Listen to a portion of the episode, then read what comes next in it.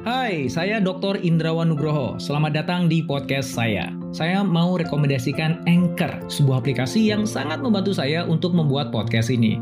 Layanan Anchor itu gratis dan kamu bisa download di App Store atau Play Store atau bisa juga diakses di websitenya www.anchor.fm. Yuk, mangga dicoba.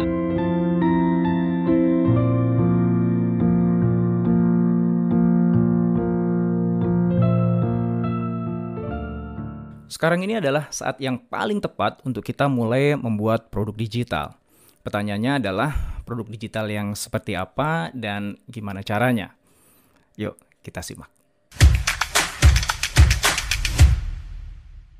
Ada beberapa hal yang bisa kita lakukan terkait dengan membuat produk digital.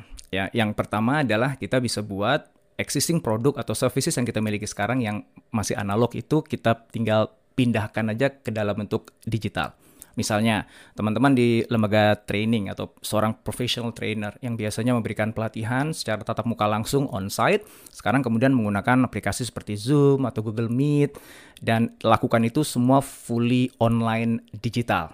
Ya, itu hal yang pertama yang bisa kita lakukan.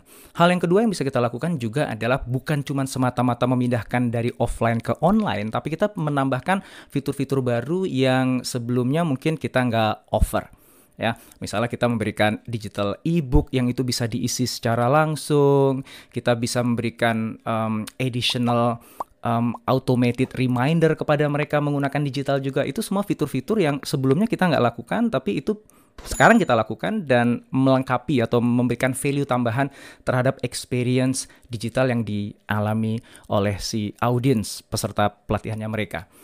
Atau bisa jadi yang ketiga bahkan kita offering sesuatu yang completely berbeda sebelumnya nggak kita lakukan dan sekarang kita lakukan dan itu purely digital. Misalnya apa? Anda bisa membuat online courses menggunakan platform e-learning yang ada di pasaran, Anda rekam berupa video dan itu semua Anda tuangkan di cloud dan orang bisa akses kapan pun di mana pun, self-paced, menjadi passive income untuk Anda. Nah, itu tiga hal yang teman-teman bisa lakukan. Nah, pertanyaannya yang bagus yang mana? Tentu aja itu nggak ada jawaban pastinya ya. Tapi kalau kita ngintip dari industri, ternyata para top economic performer, mereka yang kinerja bisnisnya bagus itu lebih banyak melakukan yang ketiga tadi. Yang benar-benar dia meluangkan waktu pikiran untuk creating a whole new digital services atau digital product. Bukan cuma sekedar memindahkan yang tadinya offline menjadi online. Ya, Hai, sebelum kita lanjut podcastnya, kamu sudah pernah dengar Anchor kan? Anchor adalah all-in-one podcast editing platform yang saya gunakan untuk rekaman, edit suara, tambah lagu, dan semua hal dalam pembuatan podcast yang sedang kamu dengerin ini. Anchor bisa membantu kamu bikin podcast kamu sendiri loh. Caranya gampang, tinggal download dari App Store atau Play Store, atau bisa juga diakses di www.anchor.fm. Download Anchor sekarang ya.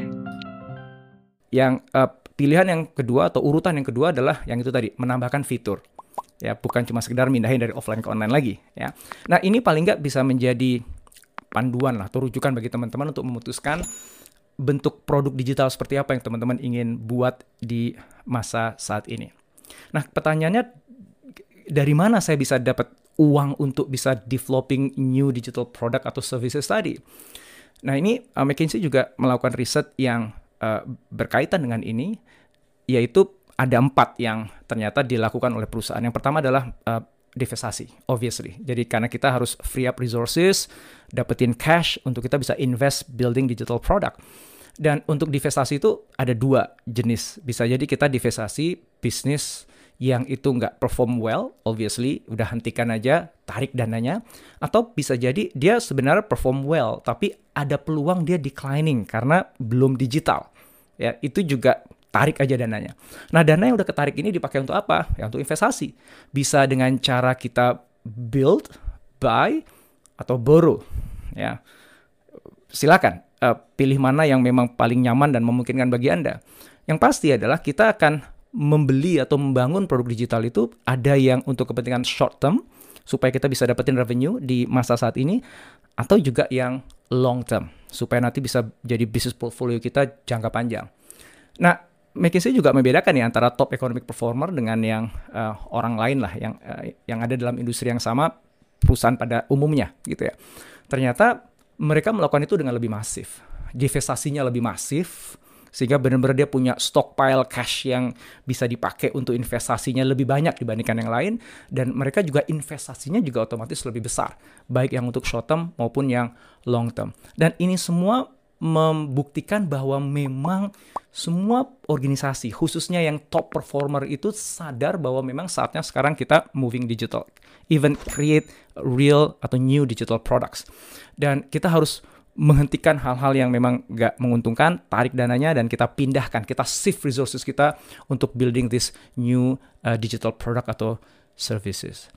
Nah, bagaimana dengan perusahaan Anda? Sudahkah mulai investasi di new digital channels, digital products, digital services, atau masih stuck dengan produk yang lama aja?